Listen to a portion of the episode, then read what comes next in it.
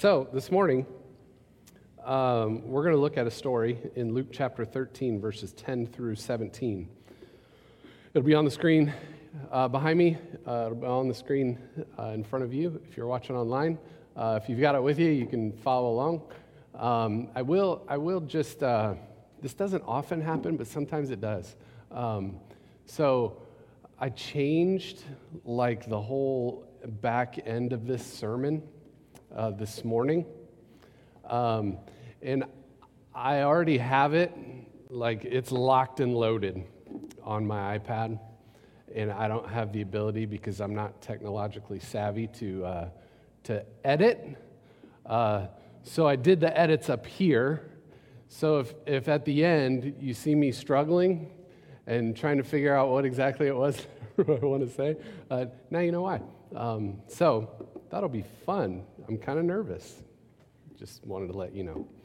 Um, so, Luke 13, 10 through 17. Before we read it, let's pray together. Uh, Father in heaven, thank you uh, again uh, for, for this time, for this book, for these words, for these stories, for the presence of you, Spirit, in our lives. You allow us to, to hear your voice uh, through these stories, experience your presence. And uh, so we humbly ask for, for that to happen uh, here in these next few moments and do whatever it is you need to do in us. Uh, we just open us up and ask for you to surprise us. In Jesus' name, amen. So the story goes like this On a Sabbath, on a Sabbath, Jesus was teaching in one of the synagogues. And a woman was there who had been crippled by a spirit for 18 years. She she was bent over, couldn't straight, straighten up at all. And then when Jesus saw her, he called her forward and said to her, Woman, you are set free from your infirmity. Then he put his hands on her, and immediately she straightened up and praised God. Indignant because Jesus had healed on the Sabbath, the synagogue leader said to the people, There are six days for work, so come and be healed on those days not on the Sabbath. The Lord answered him, You hypocrites! Doesn't each of you on the Sabbath untie your ox or donkey from the stall and lead it out to give it water? Then should not this woman, a daughter of Abraham, whom Satan has kept bound for 18 long years, be set free on the Sabbath day from what bound her? When he said this, all his opponents were humiliated but the people, the people were delighted with all the wonderful things he was doing. Mm. We will go that far. So, so let's get this straight. They're all gathered together in, in, in the same place, in the synagogue, a place that was designated for, for worship. It's not unlike what we're experiencing here right now in this place. Everybody has a pretty good idea about about what to expect. It's an ordered, it's a structured event. This thing that we do, it's called the liturgy, the, the work of the people. It's intentional. There's a sort of there's a sort of rhythm to it. There aren't too many things that happen in a place like this that surprise us. It's like we come here week in and week out, and it's, it's, kind of, it's kind of the same deal. There aren't too many surprises, but sometimes, sometimes I'm getting a surprise right now because someone's calling me, and it's potential spam, wow, that's never happened before. Right? Things like things things like that never happen. Like we never get surprised in a place like this because it just it just sort of it happens. It's the same thing every week. Well, maybe there can be surprises on a Sunday morning. Maybe even in a place like this, we too can be surprised. In, even in church, surprising things can happen. So Will Willimon tells this story, and uh, he likes to tell a story, and I think it's, it's probably my favorite story that he, that he likes to tell. So uh, I'll, share it with you. He remembers a new member drive in a church that he was serving very, very early on in his, in his ministry career. Um, and it was a church not unlike ours. It was a small church, and they were thinking about ways in which they could, they could gather more people in order for more people to experience the love of God. So here's what they did. We would never get away with this today. They had a new member drive. And on a Sunday afternoon after church, they sent out people two by two with little maps of the neighborhood and designated areas for them to walk. And they would walk around the neighborhood and they would knock on doors and invite people to church. Again, you never get away with that today. Well, two women, Helen and Gladys, they took their little map and they went walking in the neighborhood and they took a right when they should have taken a left and they ended up in, in the wrong neighborhood. But when they got back to church, they said that they had discovered a real prospect. Like Verlene was her name. And not only did she show up the next Sunday morning, but she also showed up at the Bible study that Will Willimon was teaching himself. And on this particular day, he was teaching about uh, temptation, and he asked this question. And the question was very simple Have you ever had a time in your life where you resisted temptation with Jesus' help? And most of the answers that people gave were pretty simple. One woman said that she was tempted one time to keep a loaf of bread that the checkout woman had forgot to charge her for. And she resisted that temptation and said, Hey, I need to pay for this loaf of bread. And then it was Verlene's chance to chime in and tell a story. And she said something like this A couple of years ago, I was really into cocaine. And you know how that messes your life up. You know how crazy you can get on that stuff. Well, anyway, my boyfriend and I knocked over a, a gas station and we got $200. And then he said, Let's go knock over the, the 7 Eleven. And she said, But there was something inside of me that said, No. I knocked over a, a, a gas station, but no convenience stores. And he beat me and I still said no. And there was something about it that made me feel good that I could say no. It made me feel like, like I was somebody. And Will mumbled something like, That's certainly one way to, to resist temptation. And then a little later on, outside in the parking lot, he was helping Helen, a longtime member of the church, get into her car. And she said, I can't wait to get home and get on the phone and call all my friends because your Bible studies used to be so dull. I think we could get a crowd for this one. and then reflecting on it later, he, he writes this Time and time again in our life together, just when we get everything figured out, the pews all bolted down and everyone blissfully adjusted to the status quo God intrudes, inserts someone like Verlene just to remind the baptized that God is large, unmanageable, and full of surprises. Oh. Something kind of like that happened in the synagogue one day when Jesus was teaching. It was the Sabbath. The Sabbath's so important. It's the day when everybody sort of stops all the work they're doing and they gather together in the same place and they worship God. So Jesus was in the middle of a lesson. Imagine it. Jesus is in the middle of a lesson, not unlike what's happening right now, in the middle of the lesson. And he sees this woman come in from the back. She's all bent over, and so much so that she can't straighten up at all, Luke tells us. So she has this sort of radical curvature of the spine that causes her to be, to be bent over, made it impossible for her to stand. And for 18 long years, she was bent over like that, unable to look any other human being in the face, unable to look anybody in the eyes. It was painful. It was debilitating. It was awkward. Normal, everyday things would become super difficult. Things like eating, sleeping, standing, sitting, dressing, you name it, became really, really difficult. So her condition was socially isolating. She was alone, always alone. She doesn't ask for anything.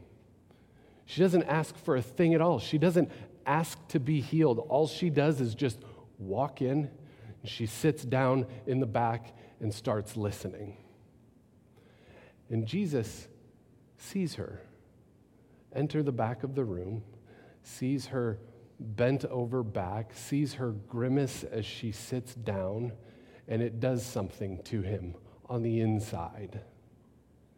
He has compassion, he's moved by what he sees. So he stops teaching in the middle of the lesson and invites her to, to come forward. It takes a while for her to, to get there, but when she gets to him, he just simply says to her, Woman, you are set free from your infirmity. And then he puts his hands gently on her back as if to, to reassure her no, really, it's okay. It's okay. You can stand up straight now. And immediately she stands up. And for the first time in 18 years, she looks somebody eyeball to eyeball face to face. She's got her life back. She experiences compassion and love and the feeling that, oh my goodness, her life really does matter. So she stops right there in the middle of the worship service and starts praising God. Can that happen today? Can, it, can things like that happen today? I think so. I think sometimes, even in church, things like that can happen. Because, as Will Willimon says, God is large, unmanageable, and full of surprises. So stand up. Stand up straight.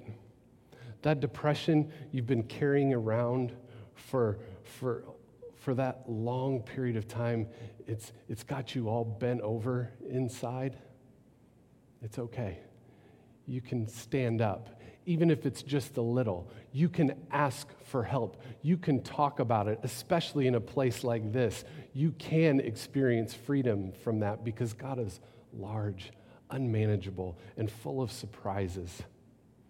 That guilt that you've been carrying around for so long because you could never measure up to that person your parents wanted you to be, it's got you all bent over inside. You don't have to carry around that guilt anymore. It's okay. You can stand up straight because God is large, unmanageable, and full of surprises. And God loves you just for who you are.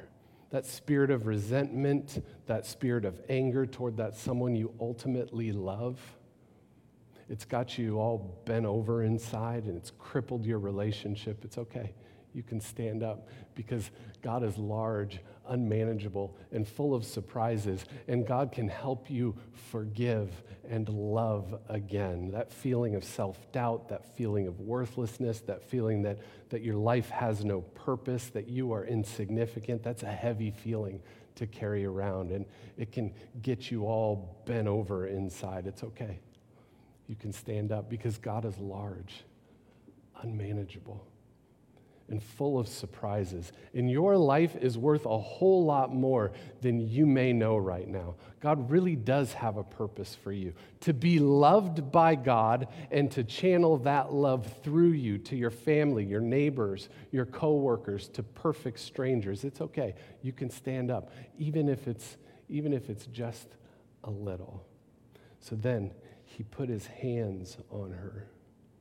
And immediately she stood up and experience freedom from what had bound her for so long. But then something curious happens. Something really curious happens. The leader of the synagogue, a good man, a really good man, a man with a great reputation, right? A man who knows all the ins and outs of faith, a man who knows all the right, uh, right things. The leader of the synagogue is startled and a little bit upset by what Jesus has just done. Healing on the Sabbath was wrong. It's against the law. He may have said something like this to the people gathered there It's one thing to care about the poor and be passionate about helping, helping the marginalized, but, but let's be reasonable here. It's the Sabbath, and work is prohibited. We all know this. And healing is work, just like other things, like cooking, cleaning, making your bed. We have six days for all that other stuff. This is the Sabbath. This day belongs to God. It's against the law, it's against the rules. Well, now the real lesson's about to begin for this dude. The ruler of the synagogue is about to learn something. You see, for Jesus, human need, human need rises above religious laws and customs and traditions. You see, for Jesus, faith and faith practices and everything we believe ought to bring about healing, not to prevent, not to prevent or stand in the way of wholeness. So his response is tough. His response is hard. This isn't gentle Jesus. This is God's man, impatient, angry. He's like, You hypocrites. You'd lead a donkey or an ox to water on the Sabbath, but you won't allow this woman who's been bound for 18 years to experience freedom and wholeness. How does that make any sense at all? See, here's what the synagogue ruler didn't realize. This synagogue ruler didn't realize that he was just as stooped over on the inside as this woman was on the outside. He was stooped over, bent over, looking only at the rules and regulations, trying to make himself right, and not looking around at the God of compassion revealing himself right in front of him. So before we get any further, I think it's important for us to understand that this isn't an anti-Jewish this isn't an anti-Jewish story. This isn't even an anti an anti-Sabbath story. Right? This is about the basic meaning of Jewish rules and laws and customs and traditions and our interpretations of them, which means it becomes something about the basic meaning of our rules and our customs and our traditions and our interpretations of the law. You see, the problem with what happened that day in this little synagogue was that the leader, let's remember, this leader is a really good man, or he wouldn't be the ruler of the synagogue. The problem with what happened was that in the name of God's law, the leader missed an occasion for God's love. In the name of God's law, he missed an occasion of God's love. And that right there is a mistake because the law was given as an expression of God's love. It's a gift. It was given to keep the community together and healthy and whole. It was given to keep the community together and individuals healthy. But sometimes, here's the deal when God's law or our interpretations or our rules, our customs, our traditions are used to prevent an occasion of God's love, might be time for a new interpretation. Might be time for new traditions.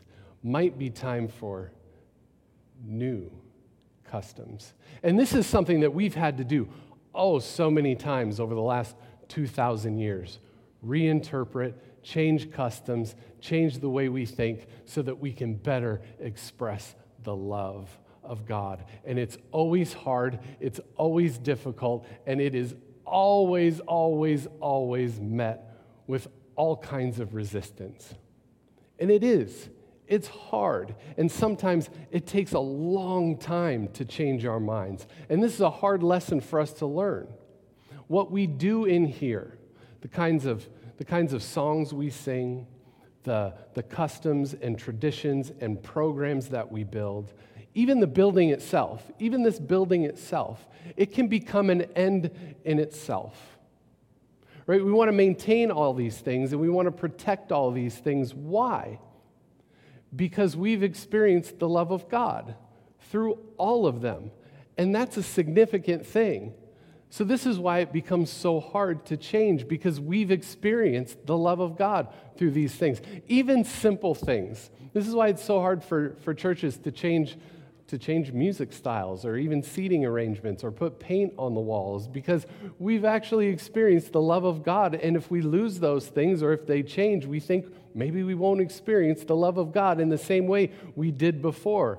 And then we make those things the point of what we do. And when we make those things the point of what we do, we can actually prevent others from experiencing the love of God. And when that happens, we become all bent over inside as a community, and, and we don't even realize it, just like the ruler of the synagogue. And when we're all bent over looking at those things, we forget to look up in order to look for an occasion of God's love. So let's not become that kind of place. Because God is too large too unmanageable and too full of surprises for us to become a place like that. Are we, are we willing to be surprised by God? Like, are, we, are we willing to do? A couple of weeks ago, we had a conversation. We just sat around in this room and we talked. And I think it was good. I think it was really good. It was really good to listen to one another. And we were trying to, to come up with ways and things that we can do in order to, in order to, like, do we do things differently in order for us to, to reach more and more people? And, and we didn't come up with a whole lot of new ideas, and, and that's okay. And then the focus team was, was sort of reflecting on that conversation that we were having. And, and I didn't ask for permission, so I'm not going to say who, but one of, one of the focus team members pointed out that, you know what? there are a whole lot of people in our community and groups of people and organizations that have been prevented from experiencing the love of God because of rules and reg- regulations and laws and religious customs. And might we just think about those people? And might it be better, instead of trying to think about what happens inside, we think about what's happening on the outside and connect with some of those groups. So here's what I'm going to do this week. I tried it last week, but I think some website stuff got in the way and it didn't work. But here's what I'm going to do uh, there's an organization in town.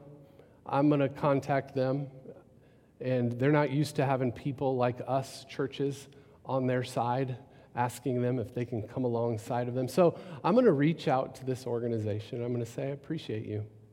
I love what you do. And I want you to know that, that we're on your side. And if there's anything we can do to come alongside of you, um, let us know. I don't know that anything will come of that. But you know what? I'm going to give it a shot and see what happens and trust that something might because you know what? God is large, unmanageable, and full of surprises. And I'm willing to be surprised again. How about you? Is there anyone in your life you know who may have been prevented from experiencing the love of God because of the laws, rules, customs, and traditions and our interpretations of those things? Is there anyone you know? Is there any organization you know? maybe it's time to reach out to those people. Maybe it's time to, to let them know that people like us, well, the love of God can flow through us to them. So just think about it. Because here's the deal God is large. Can't manage God. God is unmanageable. And God is full of surprises. And I'm just praying and hoping that you, Spirit, will surprise us once again. Let's pray.